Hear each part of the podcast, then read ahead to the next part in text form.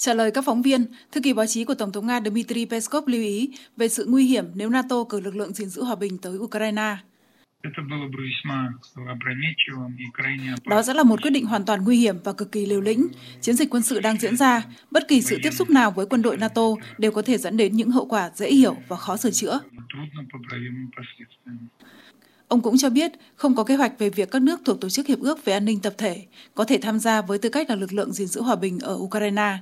Trước đó, phát biểu tại cuộc gặp với các sinh viên tại Học viện Ngoại giao, Bộ trưởng Ngoại giao Sergei Lavrov tuyên bố việc triển khai lực lượng gìn giữ hòa bình của NATO ở Ukraine sẽ dẫn đến một cuộc đụng độ trực tiếp giữa quân đội Nga và các lực lượng của liên minh.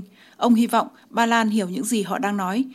Ông không loại trừ việc Warsaw muốn đặt lực lượng gìn giữ hòa bình ở phía tây Ukraine, sau đó mở đại bản doanh ở Lvov và nhờ đó có được chỗ đứng trên lãnh thổ của quốc gia láng giềng. Điều này đã xảy ra trong quá khứ. Trong diễn biến liên quan, Phó Thủ tướng Ba Lan Jaroslaw Kaczynski đã đề xuất cử phái bộ gìn giữ hòa bình của NATO tại Ukraine.